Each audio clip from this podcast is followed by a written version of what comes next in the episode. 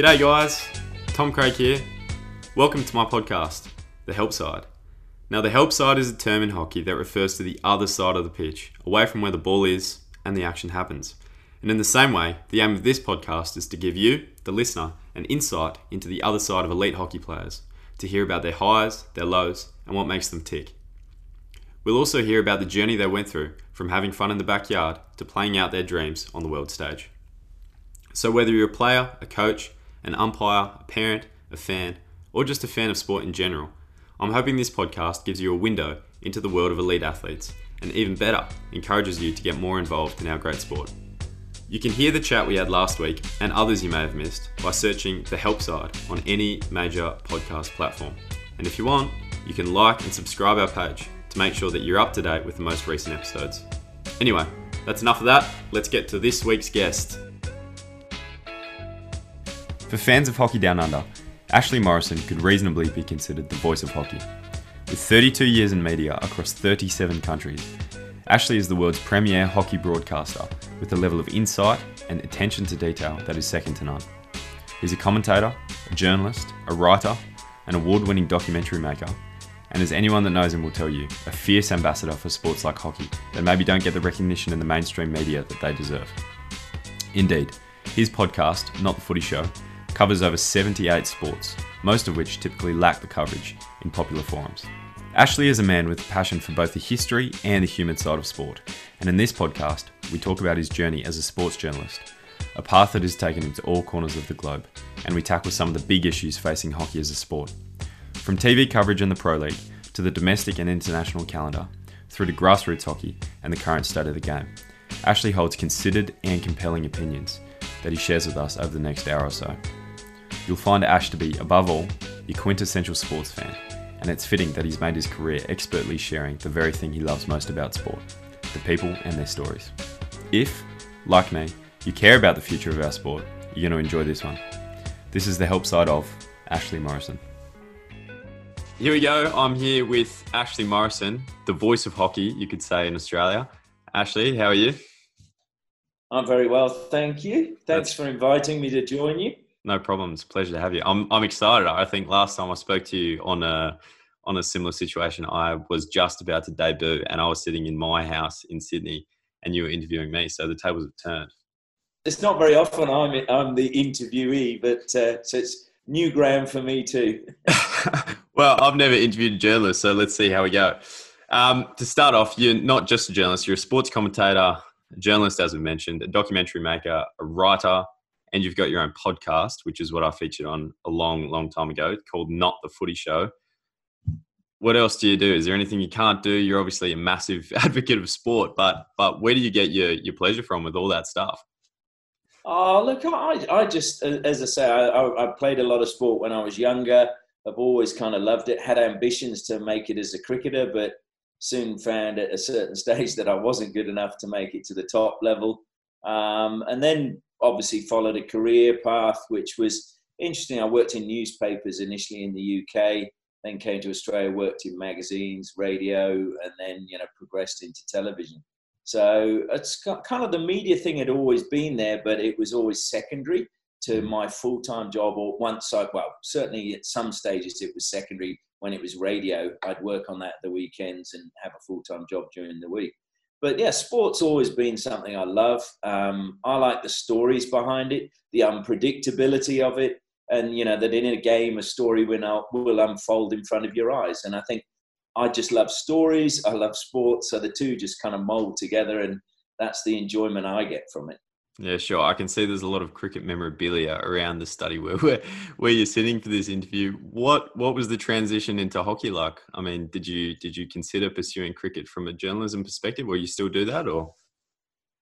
Oh, look, cricket's really hard. I mean, I, have only ever, I think, been involved in commentating cricket twice, and that was at the 2003 Cricket World Cup in South Africa. I did a couple of games there.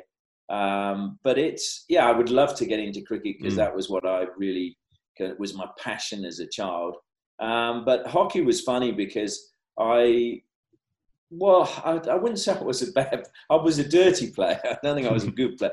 But I sort of, um, well, the school I first was at, when we uh, when I left to go to the next school, I said, "Oh, thank you. I don't have to play hockey anymore. I can play football." And then they went, "But the school you're going to is like famous for its hockey." And I was like, "Oh hell, I didn't realize that." So I ended up playing, and and it was funny. I had a, uh, two coaches who you talk about people that have an influence on your life. I had, you know, one coach who just knew how to get the best out of me in that he would rile me up in the change rooms before the game. I'd go out there, have a hell of a game, and soon I sussed out what he was doing. But I was enjoying it so much by then that it was, and so I actually carried on playing after I left school. But then, you know, work got in the way, and so I stopped playing.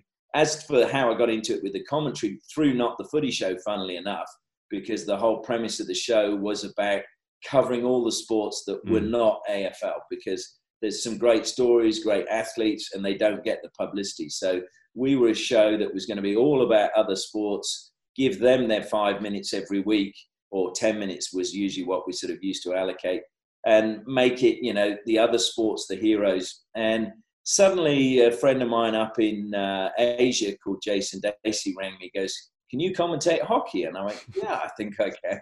And it was actually for the World Series hockey, which you know, came before the Hockey India League. And so they, uh, Neo Sports contacted me and said, Can you do this? And so I went up there and had an absolute ball, really enjoyed it. Worked with Michael Absalom, Godfrey Phillips, Debayan Sen, and Shez Haq from uh, Singapore. And, you know, we did that tournament. And it, I think there were a lot of things in that that were really good and really innovative. Mm. Um, but that was really the, how it started. I'd, yeah, I'd actually sure. done a Hockeyroos game with Mark Hager here in mm. Perth. We did it on the radio when China came down, and we uh, did two of the test matches. So that was probably the first time I commentated the hockey, and then you know, obviously the World Series in India.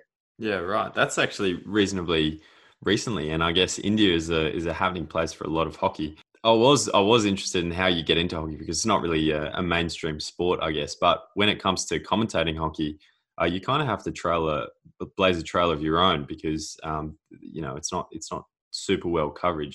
Um, are there any role models you kind of looked up to, or how did you model your your hockey commentary?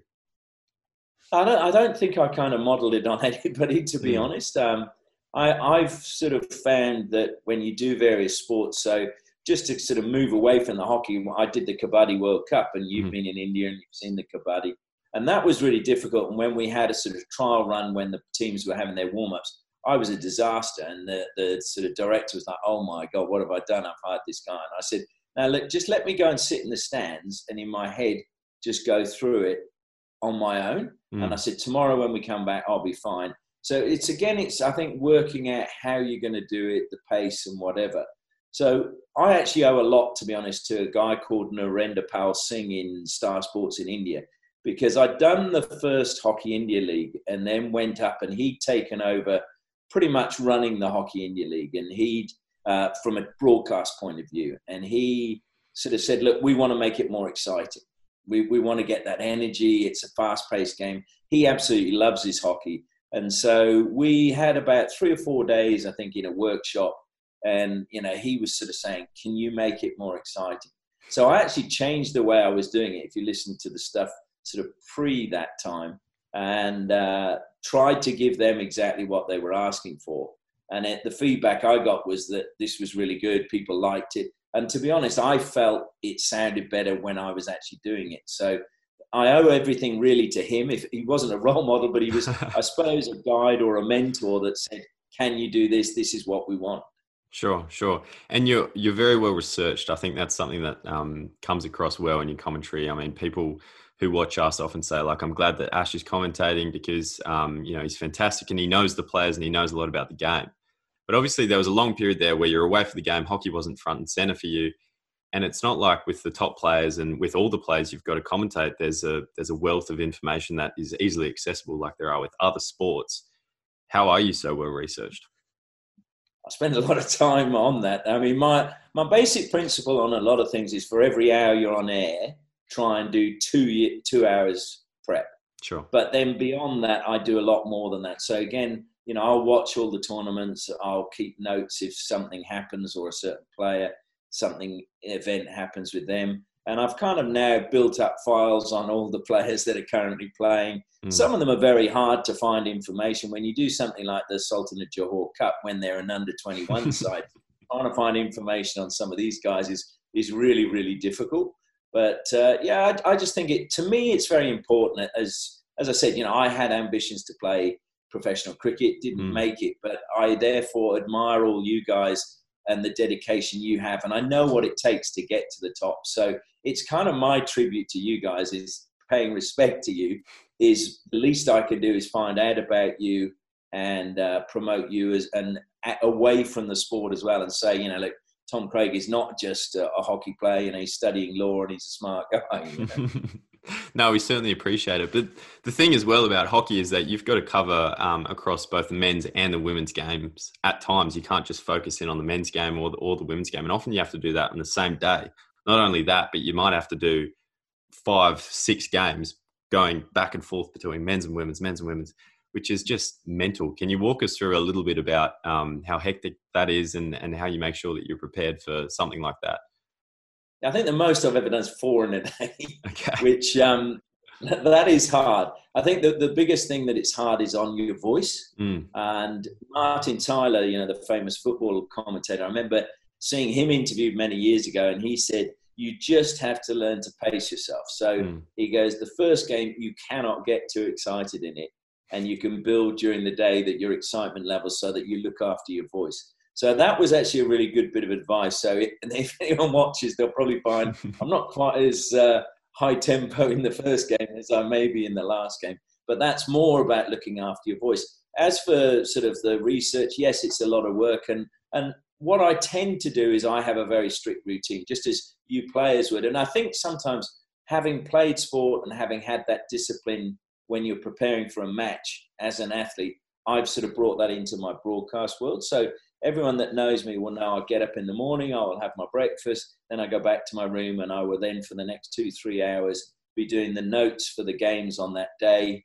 And I follow the same routine every single tournament, wherever I am in the world. So, that, and that's just, I then am confident that I've got everything that I need for those games. And I've done it the way I've done it every single time.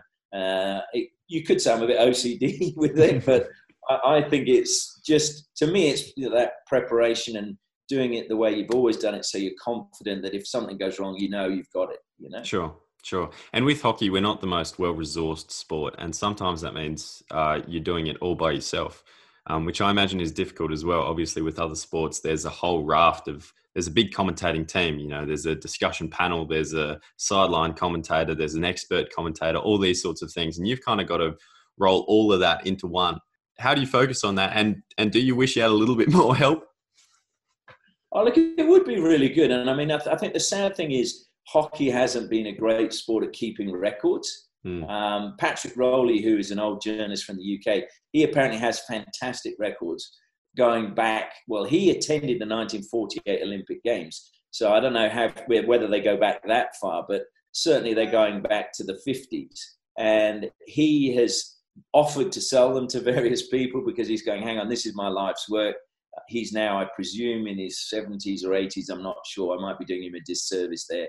But he has fantastic records. And occasionally, if there's something come up, I'll ask him. Um, there's also a gentleman in India whose name's just slipped my mind, BG Joshi, who again has fantastic records. And if I'm not sure about a stat or something, I might email them and say, hey, look, is this true? Have I got this right? And they're really good in sharing that information with that. But I can tell you a funny story in that I was doing one tournament. I won't tell you where it was, and uh, they they decided to employ statisticians to do all the stuff. And the guy gave me this um, little two, I suppose, four pages on the tournament where we were at, and I looked at it the first, and I just threw it straight in the bin.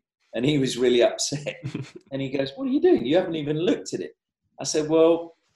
I'm sorry, but if on the front page you haven't even got the top score in the tournament correct, I said, I'm not going to read anything else because I said, You've lost my trust in you and the job you're doing. I said, I'd rather trust my own statistics that I do on every tournament. And I said, you know, so I'm sorry, I'm not gonna. And he was really upset. But it, but again, it's like you're going on air. You've got to trust that the information you're being given is correct. Mm. Um, and sometimes it isn't. Mm. And therefore, in, in that case, there was no way I was going to trust what he'd done if he couldn't even get top score is a pretty easy thing to get right. Very true. We're going to uh, we're going to go back to something that you said before about um, the I guess the why of your journalism, and um, I think anyone who's read your work or seen your work will will have picked up that you love the story of sport. I mean, you mentioned it before, but you're a storyteller naturally. Um, what is it specifically about the storytelling of sport that has has kept you in the in the journalism game for so long? That's a really hard question. I mean, I think you know, growing up, I read books on sport, and you can probably see behind me, I've got you know a library of fifteen hundred books on various sports. So I really enjoy hearing the story behind the athlete and things that they've overcome, etc.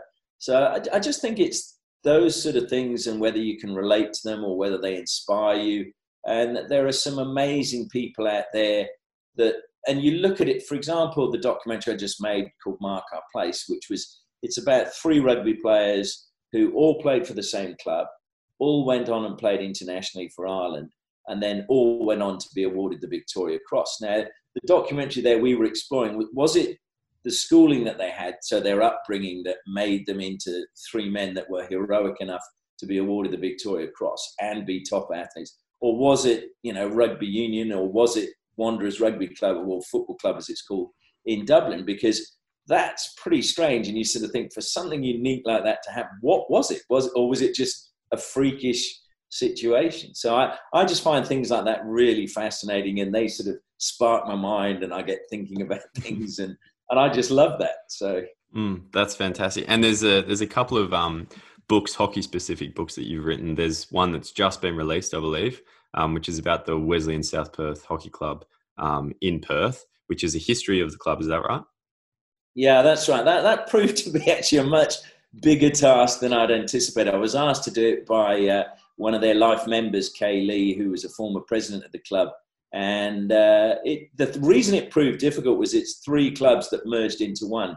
So you had South Perth Women's Hockey Club, South Perth Men's Hockey Club, and then Old Wesley Hockey Club. And uh, some of them had better record keeping than others.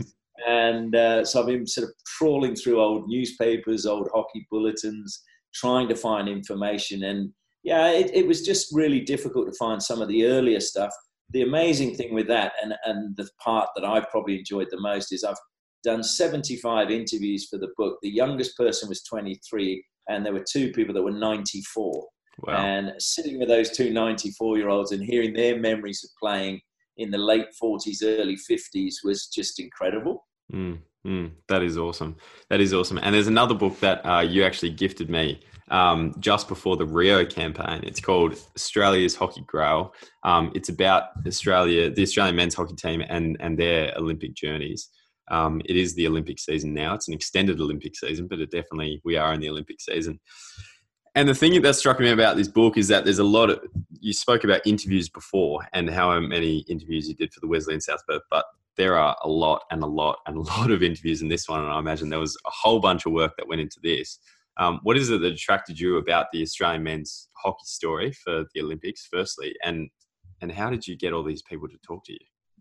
Yeah, that was again. It was it was uh, uh, the Hockey India League. I was up there, and we happened to be um, in Ranchi, and I'd, I'd done an interview for Not the Footy Show with Barry Dancer, um, and we were leading up to I think the Olympics then, and he made a comment that you've got to be lucky to win a gold medal. And I thought, lucky, you know, sure, you need an element of that. But I, I just kind of, it was a comment that it really stuck with me and I, I, sort of let it ride. And then happened to be talking to the German player Florian Fuchs. And um, he said, oh, you know, in London, he goes, we were really lucky. We didn't deserve to win the gold medal, but luck was on our side and that's why we won it. So suddenly I hmm. thought, hang on a sec. Everyone's saying that there's this luck element and, and then when you analysed it and you looked at it, and yes, you do. You need the odd decision to go your way. You need, you know, no injuries. You need the run of the ball occasionally, you know, when it hits the post to go in rather than come back out. And so then when I looked at it, I thought, yeah, that's interesting. But then there was another conversation in amongst those um, with Mark Knowles, you know, you're the former captain of the Kookaburras. And it was while we were at the Hockey India League, I think it was the Australian Olympic Committee had come out and said, we are ex- we're going to win X amount of medals at the Rio Olympic Games. and uh, these are the sports that we'll be winning gold in. These are the sports we'll be winning silver in. And hockey was thrown in as winning a gold medal. Mm. And I said to Mark, I said, can you believe that they've come out and said this? And he goes, ah, you know, you know, Mark. He goes, ah, yeah, we're used to it. They do it every four years. He goes, it's just you know, water off a duck's back. And I thought, but where has this expectation come from? You know, why is it that every four years the media and everybody jumps on the bandwagon with the Kookaburras and goes, they're going to win us gold? And it puts immense pressure on all of you. And because suddenly when nobody's really given you any focus for three years, suddenly everyone's on your back going, oh, we're interested in you now, and also we expect you to win gold. And I just thought, when did this start? And and that was really the the two things to look at when this expectation started, and maybe why Australia's only won the one gold medal. Mm. Is that what you attribute to? You reckon? I think. Oh, look, I think having you know written the book and spoken to so many people with it, mm. I think there's a lot of contributing factors. I think as everybody says, when you go from it, and you would know this, when you go to a hockey tournament, everybody's there. Usually, there's a couple of teams in the same hotel, and you're focused on that one sport, and you can do. You, know that the bus is coming and it's going to take you straight to the stadium. When you go to the Olympics or whatever, as everybody says, it's completely different. There's so many more distractions. There's so many more athletes and it takes longer to get to the stadium because you've got to go through all security checks, etc. So suddenly your sort of pre preparation or your day experience is very very different to what it would be at a normal. And certainly, I think some athletes get overawed with it all. And mm. uh, there's a great story in the book with Rob Hammond how in uh, um, Athens, you know, he said to Barry Dancer, he goes, "Oh, the hundred meters finals on. Do you mind if I go and play?" uh, go and watch it. And mm. uh, you know, he said it was probably about an hour to the stadium and an hour back, and for an event that's going to last you know, ten seconds. Uh, and Barry Dancer said, hey, "You can go," but he goes, "I just want you to remember why you're here." Mm. And he said, Rob said, you know, this was a huge thing because he said he, I suddenly remembered that I wasn't there to watch events. I was there to play, to perform, to win a gold for Australia. And I think that again was brilliant psychology from Barry Dancer because mm. he said, "Yeah, you can go, but remember why you're here." And I'm mm. sure he would have made a mental note if Rob Hammond had gone, um, whereas of course he chose not to go. And Australia won the gold. Whether that was the reason they won the gold, who knows? But you know, I, I just think there's different pressures, and so you, you, and it's how players approach it. And I've spoken to other athletes from other sports, and uh, I spoke to one of the gymnasts. I won't embarrass them by saying who it was. And what they said when they got to the Olympics, they could not believe the food hall there. Mm. And they were they suddenly put on, I think it was two kilos within the first couple of days. From mm. that point on, the coach had to go to the meals with them to make sure that they didn't eat more than they were meant to. Yeah, sure. Now you've um you focused on a lot of teams in this book. I just want to stay on it for a little bit. Um, you probably know a lot more about the different teams uh, that have have gone to the Olympics, the Australian men's hockey teams, than anyone else in the world. I would say. Um, is there a tangible culture difference? Could you could you get a feel of the culture of each team as it as it rode up to the Olympics and how each team sort of felt? And um, I'd be really interested to hear your thoughts on how how the team culture's changed over the years, and and are there any um, teams that really stood out to you? Ah, that's again, it's really difficult. I I don't know if I do know more than anyone else. I think the likes of Rick Charlesworth and, and Terry Walsh, their memories having been there and as coaches and players are far greater than mine. And they've been in amongst it. So I would never profess that knowledge. but yeah, I think the early guys, the interesting thing was if you looked at the early teams, there seemed to be a real camaraderie there that they all were mates. They all had a bit of a laugh but it was very serious when you went on the pitch. Mm. Uh, and I think that now, obviously, with you know, we call the sport professional, but as, as you will vouch, you don't get paid a lot of money to play it. So calling it professional is stretching it a little bit. But I think now, though, that the environment that you're in is so much more professional that maybe you don't have that sort of downtime or are allowed the sort of releases that they were allowed in those earlier days. Mm. And I just think it's kind of evolved. And if you look, and maybe it needs to have a little bit more of that. Maybe you need that sort of pressure valve released so that you can then go out and actually enjoy it when you get on the pitch. I, I don't know, but I, I think there was definitely, if you saw probably in the 90s to the 2000s, the definite shift was that to do with you know the AIS opening up in the late 80s, or or sort of you know in the in the 80s. Very much, it would probably had a massive impact in that the way people looked towards the game, the way they prepared for the game, became more professional. Sports scientists were involved, sports psychologists. So I think that was probably the time when you saw a major shift. Mm, mm, yeah, that's interesting. And obviously, you, well, you mentioned the AIS, in which started, I think, in 1984. Is that right? In in Perth. I'm trying to remember the date. Yeah, I mean, it was it was after obviously the Montreal Olympics when mm-hmm. you know Australia didn't win a single gold medal, mm-hmm. and uh, so then it was decided. And, and the thing I find quite ironic is that it was modelled on the East German program, which of course we now know was uh, full of drug taking and uh, all sorts of things that shouldn't have happened in sport. Just on that, so uh, it's a it's a controversial topic um, here in Australia. I mean, we're very lucky that we can have a, a centralized program. Obviously, the tyranny of distance is something that um, a lot of countries don't have to deal with. I mean, the European clubs they all have very strong club structures and and they're able to travel for training camps and these sorts of things. But Australia is a very different story.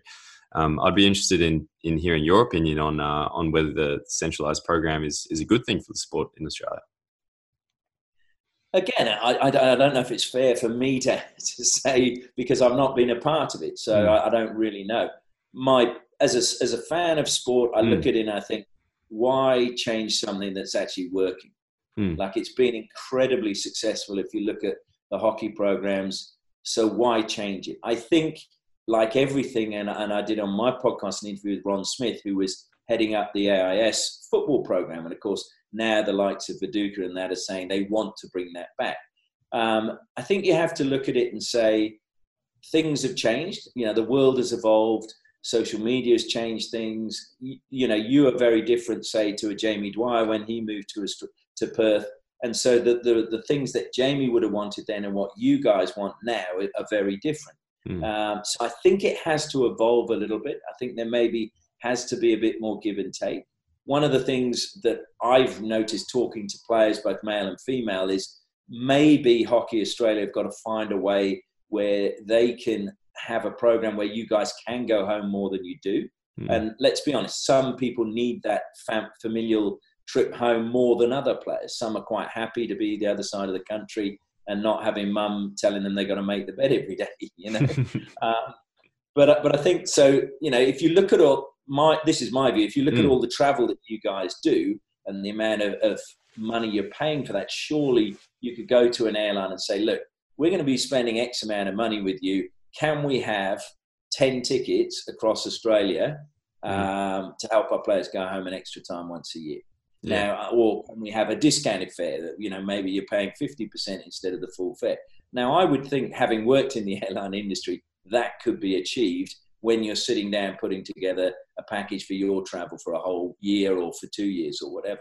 And I, I do think that needs to be taken into account or taken into consideration. Mm. And I think you've got to almost look at it on a person to person basis, as I say, because some people really struggle being away from home, whereas others you know, it doesn't really affect them.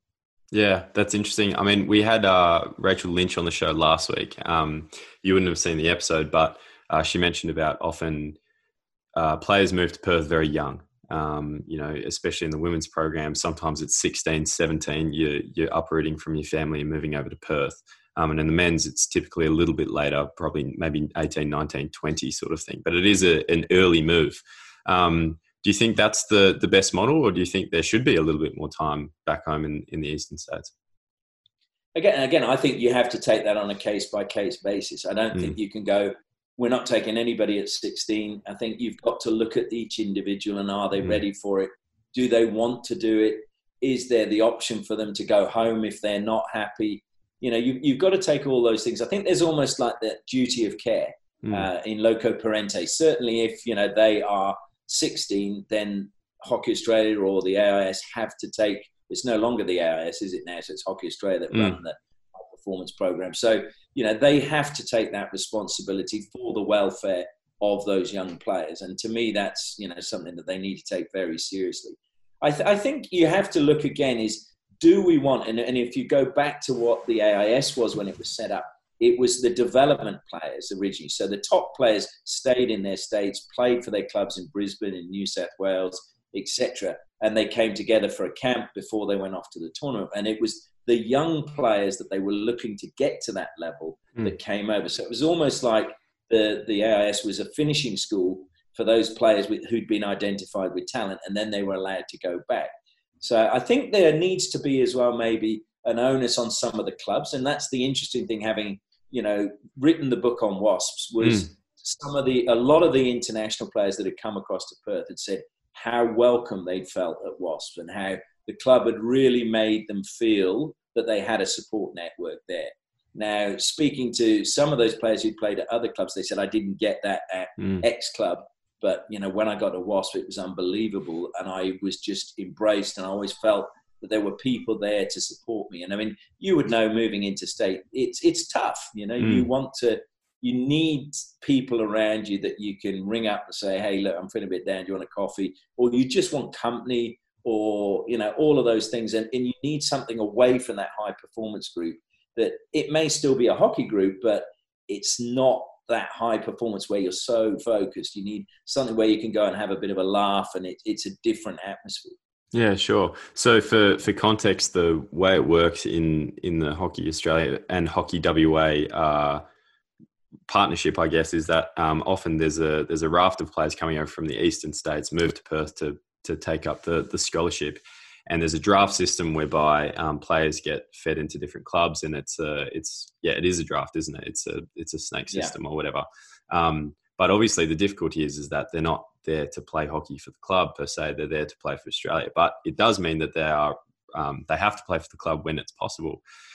Now, it's an interesting situation in Perth. I mean, um, you would know a fair bit about it, having researched in Wasp and Wasps, and you're you're heavily involved in the Perth um, club hockey scene. But it is difficult in that clubs from uh, players from other clubs effectively come over and um, take the positions of people who who like juniors in in those clubs and um, and also there's always got to be a spot open for them.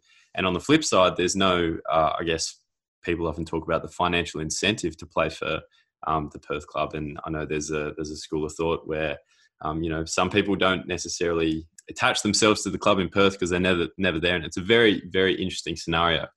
And I've probably made a complete mess of that trying to describe the club system in Perth. But I was wondering if you could shed some light on that situation and, and your take on it, perhaps in a much more articulate manner than I just did because you're the journalist. I, don't I don't know if I can do that. But yeah, hmm. it, it's interesting because the point you make is, very true. There are some players who sort of want that financial support to when they're playing for their club and go, if I'm going to give up the time to go to training with you guys as well and then play at the weekend on top of what I'm doing with the Australian setup, then I want reimbursement, especially because, and let's be fair, some, most of you live fairly close to the hockey stadium so that you can get to training at 6 a.m. and don't have to get out of bed at 4 a.m. to drive there.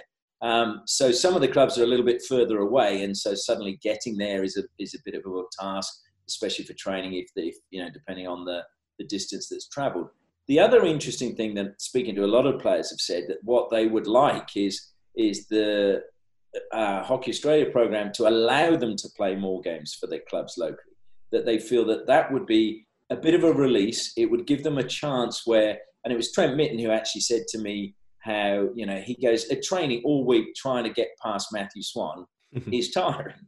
He goes, whereas you think at the weekend, he goes, it would be quite nice to where you'd have a little bit more space and you could try some of the things that you've been coached by, you know, Colin Batch and Anthony Potter and Rob Hammond during the week to, to then actually put them into practice in a match at the weekend. And I think there's a lot, in my view, and, and I look at my own youth when you were growing, when I was growing up, was, you know, we had um, minor counties players were playing for the club and you aspired to be like those. So even as a junior, I think you wanted – to be like that. And you also would stay and watch them because certainly if you had any ambition, you wanted to see what they did. If they played in your position or whatever, you looked at how they did things so that you might be able to learn something. So I think, in my opinion, having players like yourselves or involved with the Australian program playing more games for the club, I think it would benefit the club system. And I think it would benefit the juniors coming through because they've suddenly got more role models they get to see you closer. And I think it would in turn then help when you play an international here because those same people will have a stronger connection with you and will then want to go down and watch you playing and representing their club when you play for Australia. Mm, that's a very interesting point. We talk a lot about that, I imagine. Um, obviously, there's clubs on the east coast that need to be considered as well, and and as we said, there's a it's it's difficult in that Australia is so big. How can you balance them both? It's it's not that easy. Certainly, uh, the hockey one is a is a is a step in the right direction, I imagine.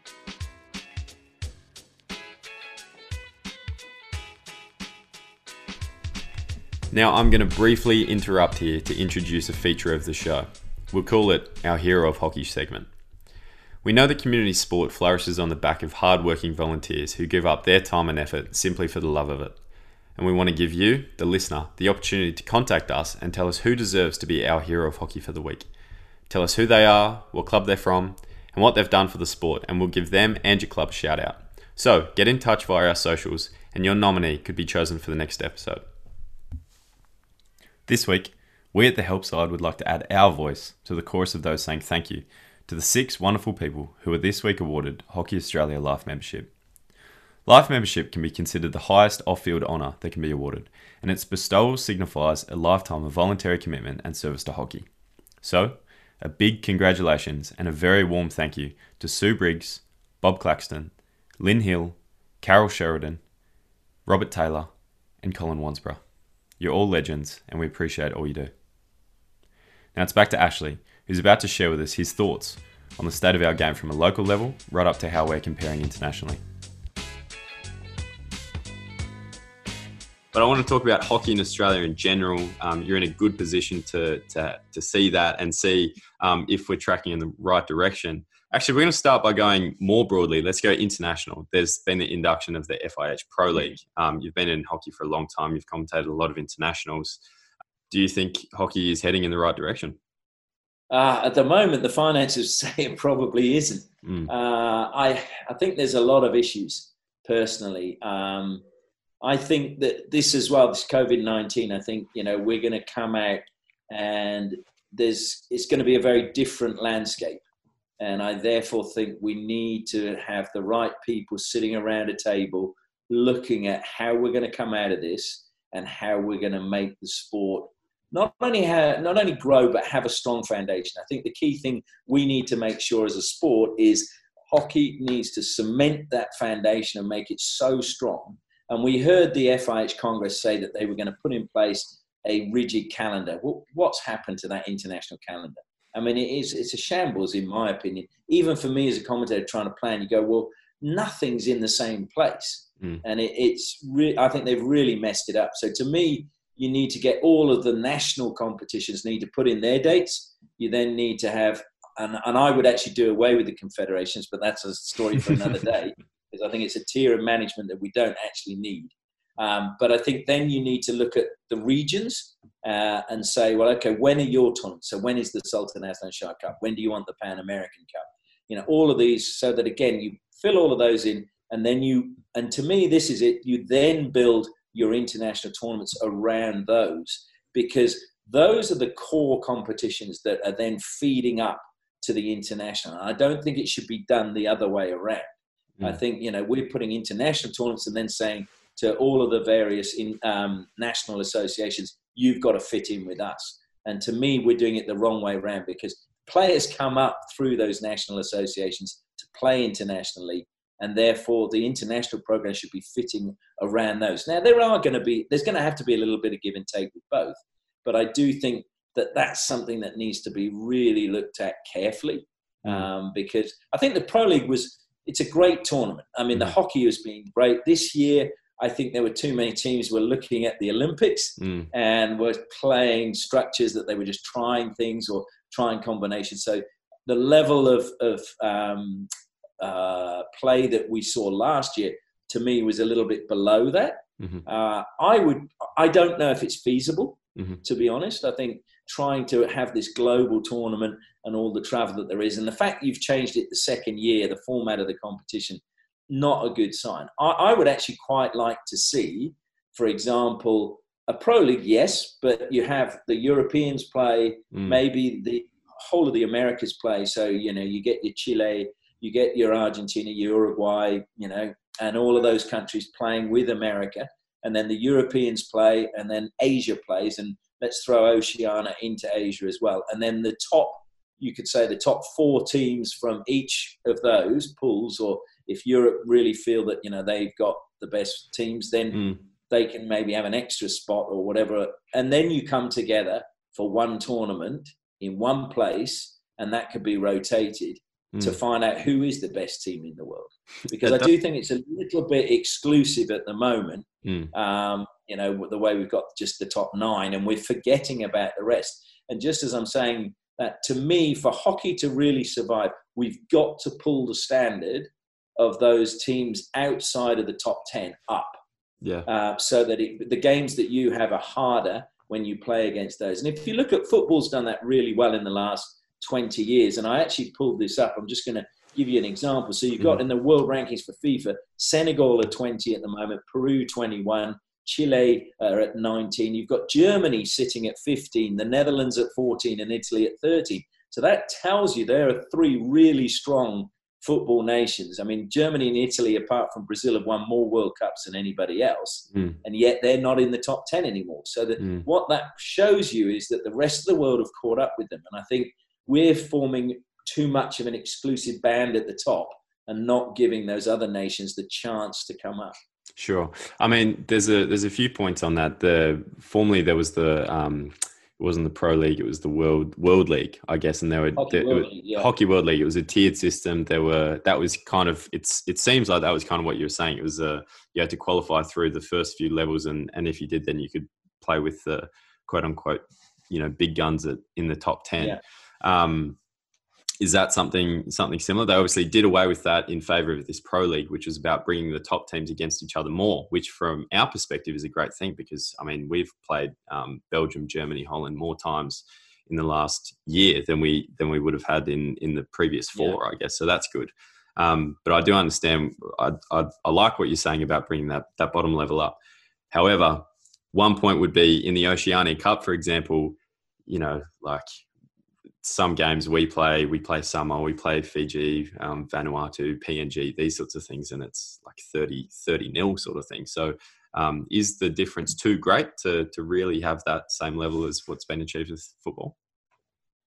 I, th- I think when you look at that, yes, there's, there's, you have the same problem when you look at, uh, with the exception of rugby union, pretty much most sports with Oceania. And I think what we need to do is that there needs to, if Oceania is genuinely going to try and come up in the sport, then you've got to throw a lot of money at it. Uh, mm. I don't think any sport, be it football or hockey, are prepared to do that. So to me, the only thing you would do is they would have, say, a playoff tournament and their top team would come through. Or they may choose to do, as we've seen with Iran in, in the indoor situation, where mm. Iran was going, we're going to struggle in 11 aside then why don't we focus on getting the indoor side of things right? And to me, there's nothing wrong with that. That mm. that's a, a, legitimate part of the game. And Iran have done a fantastic job and are now, you know, a shining light for a lot of other nations. That if you can't get up there with your 11 aside, and you're not going to be able to put teams in place. But but the other thing that I see linked to that is that, and we could go on forever, as you said. Yeah, yeah. I think the, the turf pitches is a big problem because mm. that's holding the game back. So I would actually like to see the sport look at saying, okay, we're going to have some tournaments on grass now. Mm-hmm. Mm-hmm. You know, allow some of these nations, if they don't have a turf pitch, by all means, have tournaments on grass. And you know, even Australia could put a team in on grass and see how they go against some of these nations. And I think that would be quite an interesting dynamic. I'd, I'd sort of leave your fives. I think because again, there's a, it's a new format, it's a new cost and I don't think the sport can afford it at the moment. I think we need to consolidate what we've got and use what we currently have. So there's turf pitches. But again, if you're going to put a turf pitch into, say, Guatemala, they got one a few years ago, I believe. Mm-hmm. Now you've got to put in place a, a competition. Mm. So it's pointless having a pitch if you don't have a league and people using it. True. So if you look at what um, David Sweetman did, the CEO of, of Scottish Hockey, and, and I take my hat off to him. I mean, he was really smart and said, you know, he had to grow the game in Scotland in order to get more funding to it, be able to sort of help the game along. And he said, we had coaches because we'd qualified coaches and we'd done coaching courses, but we didn't have enough clubs. So he went out, spoke to people who wanted to set up a club, and then help them put the infrastructure in place so that they would have more clubs. And so I think that's something that I would like to see, say, Hockey Australia, FIH, or, or various national associations do, is help put in place, help create clubs, mm. and then help create league competition. Mm. So that then those competitions will, as I said before, feed into a national team. And suddenly your talent pool will have grown and you will be able to start developing. Yeah, that's an interesting point. I think with hockey, um, obviously the battle we're constantly fighting is one of resources. I mean, hockey is not something where, um, I mean, if you have a stick and a ball, you can you can play anywhere. But it's not the same in soccer in that you can just spring up a hockey pitch in you know in a in a dust bowl. It's um, in order to to play club hockey, you really do need the infrastructure. So that's a that's a very interesting point. I just want to go back to that resources piece and um, what you mentioned about pro league and that it's not feasible um, if you had if if FIH and all the clubs were, I mean, the international federations were, um, you know, if they were resource rich, if they had unlimited resources, do you think that the the pro league is a feasible competition? I mean, the the one off games versus typically hockey's been a tournament based thing where you know we play eight games uh, in in a couple of weeks. Do you think the one off matches is the way forward? Look, I, I, I, mean, I liked it last year. I thought it was really good. My when it was all in discussion and we were talking about that, I, my view was to actually, if teams were coming all that way, it seemed a heck of a long way to go to play one game. Mm. Uh, and my thought at the time was that they should play three games. Mm-hmm. And the idea being that, say, for example, if you know you're playing Belgium, uh, Belgium win the first game, you win the second, and then obviously there's a bonus point for who wins the rubber. Mm. So, and then if, for example, you've won the first two games, well, you've won the rubber there. But then what you could do to make the last game interesting again is if you clean sweep a team, you get two bonus points on the yeah, league right. table. Mm. So to me, that just made it more reasonable for you guys to travel to actually have more than one game. And and I, when I did actually sit down with somebody and we worked out how you could actually do that. For mm. example, if you went to Europe, so you could play sort of Great Britain over three days and then head over and have sort of a couple of days rest. And then you could play three games, say, against Belgium or Germany or whatever. And we sat down and we worked out that it could be done. Mm. It would take a bit of work to work out the schedule, mm. but it could have been done. So that was one of the things I think. But the, the, the bit that I worry about most of all is, um, you know, I, I think we know that this year with the TV, they did it remotely from Sweden with the broadcasting. I don't think that worked. Mm. And I've had arguments with various TV stations that I work for who are all heading towards this remote commentary thing. Hockey is too fast, in my opinion. And yeah. one of those TV directors actually emailed me as soon as it started and said, You're absolutely right, it doesn't work. Uh, I still hold that view, and that's not because I wasn't involved in it. Mm. Um, I just think that it's too fast a game and there's too much movement out of shot for you to be able to be doing it remotely in it because you can't see what's going on outside of your screen. The other thing that I think the Pro League needs desperately, and if you look at why, and in my opinion, the Hockey India League in the end fell over, it wasn't marketed. And if you don't spend money on marketing this, promoting it, and there's too much reliance on the TV stations and the broadcasters, they're going, well, they've bought the rights, they'll promote it yeah, they'll promote it, but they're not going to spend the money to get people through the gates to promote it. And I think the one thing the sport fails, in my opinion, is the best asset it has are the players and the coaches and the people involved in it. Uh, I, in I've covered, you know, cricket, football, rugby. The hockey players worldwide are the be- nicest people I've ever in any sport I've ever had to deal with, and I do not think we utilize those people well enough to promote the game. And I think mm. if we did, you would see a real change and a real turnaround because most hockey players are articulate. Uh, they also are incredibly modest. They're dedicated. They've got all of the attributes that if I had children, I would want them to have. is there a, is there a recipe for that? Do you think? I just I think you you know it could be done. I think you know you you need to obviously the issue you then come into is is, is player image rights, etc. Mm. And and whether you guys you know had managers or whatever, then it could get complicated. But if it was set up properly, where you know there was say a profit share for the players and, and you had a players union, then I think yes, it's very much doable. And I think talking to most of the players, you want the game to grow. Mm. You know, you want to see it succeed. And most of the players I speak to want to do that. So I think, yes, I think most of the players would be on board if them giving up some of their time to promote the sport and make it more appealing. I think most of them would do it. Yeah. Okay. That's a very interesting point. So, so somewhat, I guess, leveraging the players and, and using them as a resource. They're an underutilized resource. Is that the that's the gist? Yeah. And, and I think there's sometimes I think sadly we do things the way other sports have done it, and some of the content that is put out is a bit dull. Mm. And and I just think there's so much more that could be done with a little bit of imagination. And if you look at, and I might be wrong, but I'm pretty sure I know Jaap Stockmann works in the digital, you know, the former Dutch goalkeeper. I think Moritz Fürste and Florian Fuchs both work in marketing. So you've got mm.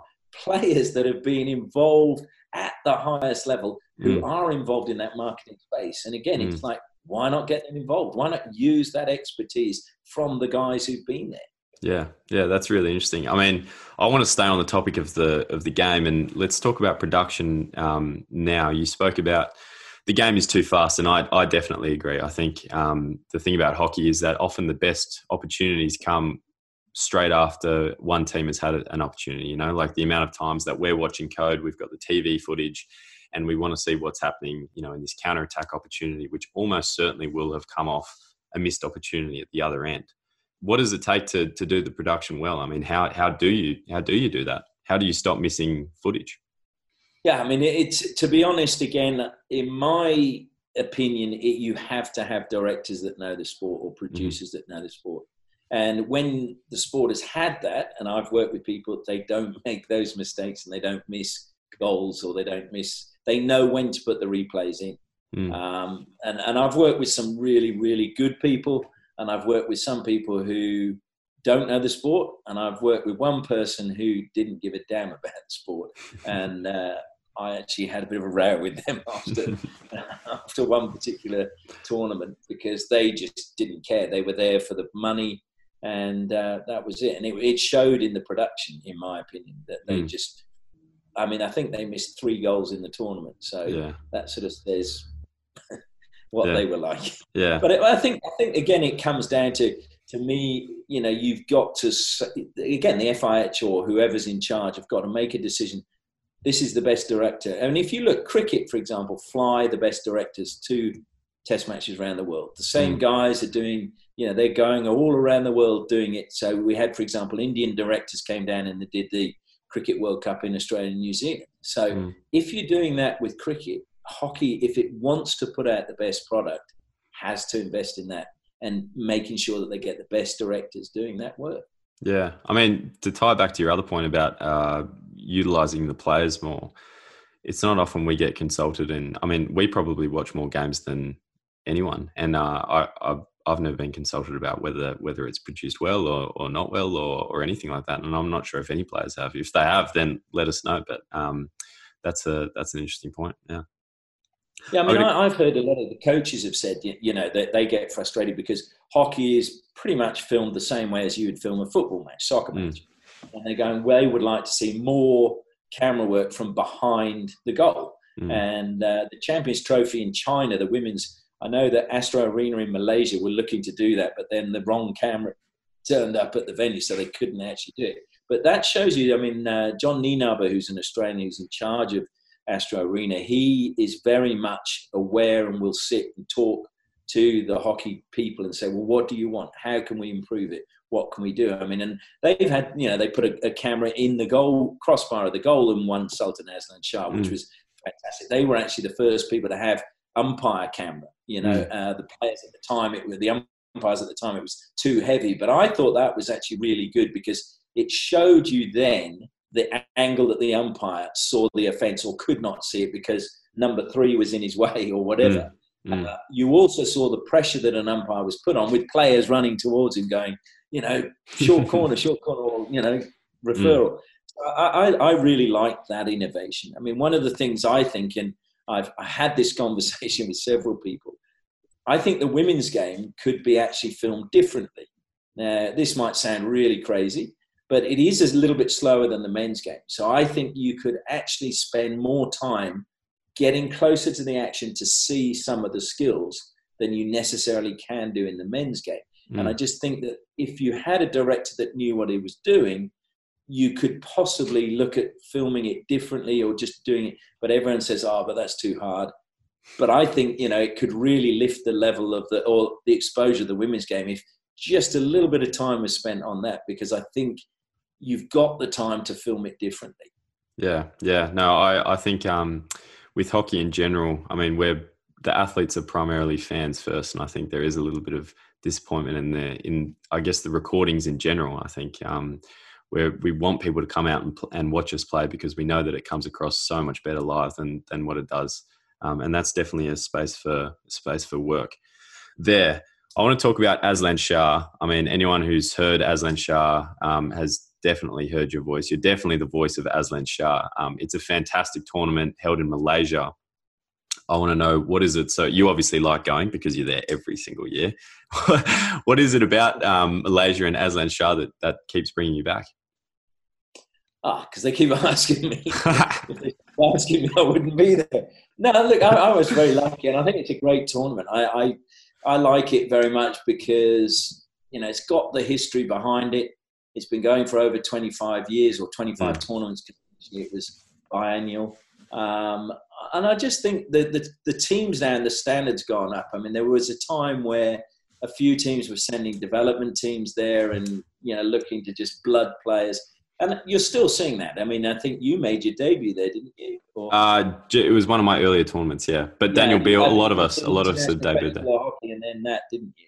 No, that was Ben actually. So Ben, Ben. Uh, anyway, it was a, it was I debuted um, a Perth game, Perth game. But Azlan Shah is often used as a as a debut tournament. Yeah, yeah right. so, so a lot of you know younger players are given that chance, three or four of them at a time. Mm. So hmm. again, it's a good tournament for you for the coaches to see whether you guys are up to it or not. Mm. And it's also a good time to give you game time. Um, because again, if you if you talk to a lot of the players, they say you don't feel you belong until you've played sort of 20 to 30 international games, you suddenly then realize, actually, I can play at this level. Mm. So, look, I just think it's, it's a good atmosphere. It's a great venue. The crowds turn out in their numbers. Uh, the storms we could do without some years. Apart from that, you know, it's just a great tournament with a lot of history, and the Malaysians love it. Yeah, for sure. On that, do you have a favorite commentating location?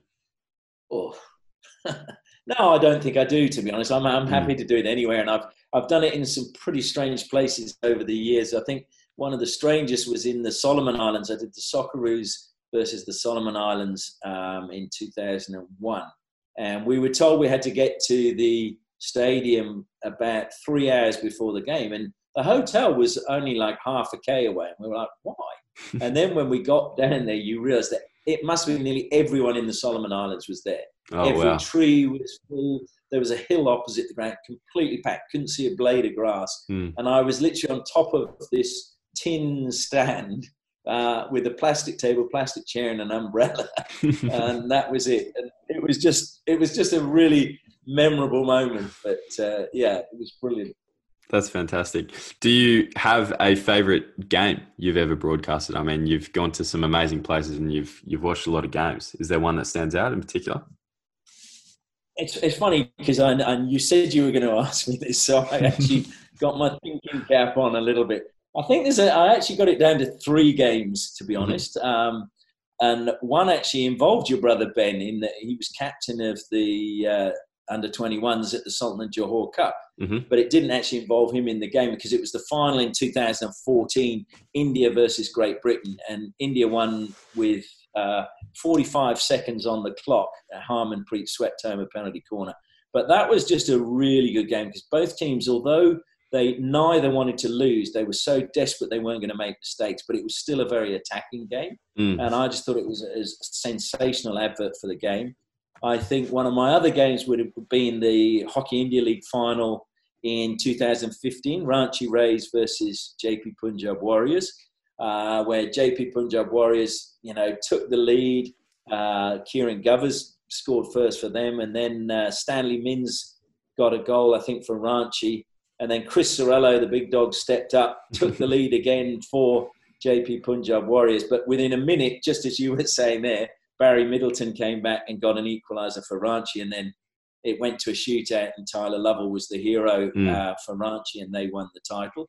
And the other one that, that was fantastic was the Hockey World League, which we just talked about, the bronze medal match between India and the Netherlands. Mm. Uh, that was in 2015 in Raipur.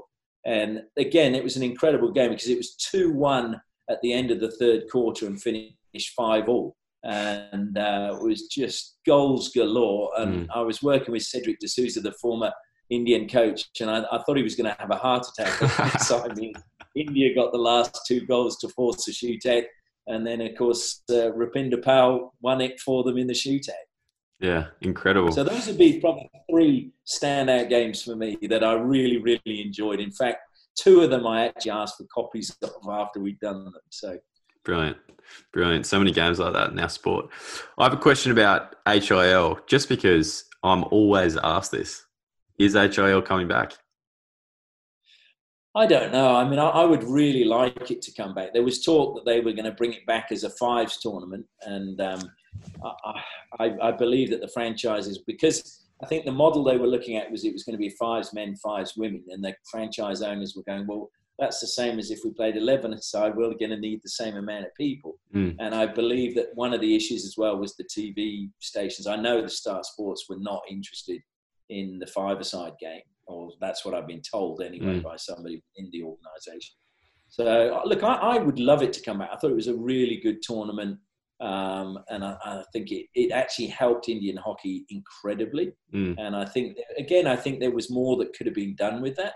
Uh, in terms of you know you, you have players from all around the world playing, and people used to contact me saying, "Oh, you know, I want a Ranchi Rays shirt. How can I get one?" Yeah. And they were in London, or they might have been, you know, in Australia. And I think there were things that could have been done, especially when you think, you know, Hockey Australia had that memorandum of understanding. They could have sold, sold rather on their website shirts from the various franchises to fans in Australia with Kieran Govers' name on, with Tyler mm. Lovell's name, mm. you know Simon Orchard, Rob Hammond, whoever, you know. Mm. And there's another revenue stream, but at the same time, it's promoting the league. And I just think there were missed opportunities there. Yeah, no, it wasn't. A, it was an awesome experience, and I think everyone wants it to come back, but as to whether it will remains to be seen. I usually finish the podcast with a couple of quick questions. Now, I haven't I haven't interviewed a journalist before or a commentator, so this is a journalist edition, and um, accordingly, they're probably going to be a little bit longer. We'll start you off with an easy one though. The best player. This can be an individual performance or or whatever, but the best player you've seen in hockey. In hockey.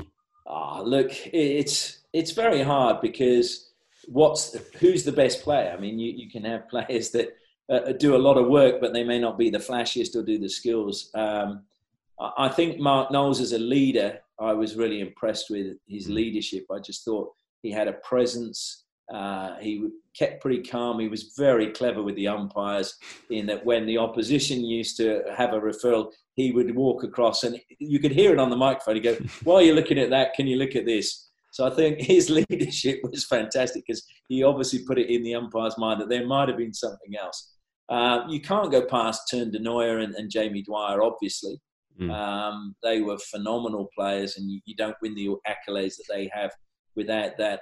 Uh, you know, I, have always liked. I had. A, I grew up, and my, one of one of the hockey coaches we mentioned at the beginning, mm. who sort of made me fall in love with the game, was a Pakistani, and uh, so I always have enjoyed the stick skills and just the flair with which the Indians and the Pakistanis play. And Shakeel Abbasi was one that I just loved every moment he was on the ball, mm. uh, just because of what he could do with a stick. But then if you look, again, we were again talking before we started this, Agustin Mazzilli, mm. again, his close skills are phenomenal. And again, he's one of those players that when he gets the ball, you're on the edge of your seat. So I don't think there's any one, but there are mm. some that I just admire what they can do. Good answer. Last question. This is a toughie. We've spoken a lot, well, we've spoken at length about what needs to happen within the game, but um, there's a big, wide world out there of people who don't know about hockey, who don't, um, who don't watch hockey, who we think in, in our sport would fall in love with hockey if they if they watched it. But what do you think is needed in our game in order to expand the audience? Look, something I, I feel very strongly. There's a book I've got here um, that was written in I think 1965 and there was the Australian, and I'm trying to think of his, uh, I think it was Colin Emer, who was an umpire anyway, and he said the biggest problem with the sport, this is in the 60s, mm. is the rules are too complicated and we don't market our sport. Mm. Well, we've touched on the marketing. To me, and I've spoken to the last three CEOs of the FIH and said, this is my personal view. And mm. as a commentator and talking to people, I think we need to sit down as rugby union did. Rugby union went to Stellenbosch and they got past players, current players, coaches, past coaches, TV people uh, in a room, and they went through the rule book rule by rule. Mm. And the idea was, how can we make it simpler? Now, I'm not saying that rugby's necessarily succeeded because there are still some of the rules you just go, what? I'm in the front row rule. Nobody really knows who's at fault there. But anyway, um, that's another story. But I think hockey could do that. I think there are there are certainly when you sit after a tournament or in the bar at the end of a day's uh, play and you talk to coaches, a lot of them have got great ideas for making some of the rules or the interpretation of the rules clearer for the fans. And I, I think we've got too many rules that are left to interpretation for the umpires, which I think is unfair on umpires, especially, and let's bear this in mind, these umpires are amateurs. Mm. They are not being paid. All mm. they get is a per diem. I would like to see umpires, a panel of professional umpires that are literally the best, say, 12 or 15, male or female, that travel the world doing the top games. That's mm. something I think needs to happen. Um, but I would like to see the umpires involved, players, ex players, and broadcasters to sit and go through the rule book and go, do we really need this? What are we trying to say here? Can we get rid of it? Mm. And or can we make it simpler? And mm. I think that until we do that, the game's always going to struggle. It's a very interesting point. And I have to ask, are there any rules that immediately spring to mind? Yeah, I mean, I, I think the overhead is is one, and and the danger when it comes down. Mm. And you know, Terry Walsh has got a, a, a. I think it's actually I've thought about it a lot, and he says, you know, look, if it is deemed that there is danger where the ball comes down, then the free hit goes back to where the pass was thrown. So what it means is that the people throwing the pass from deep in their defence are probably going to think twice if it if they're you know losing a game or they're under pressure that suddenly that free hit could come back down into their half. Mm. And I think that would eliminate the danger straight away, mm. or it would make people more responsible before throwing those passes. Mm. Interesting.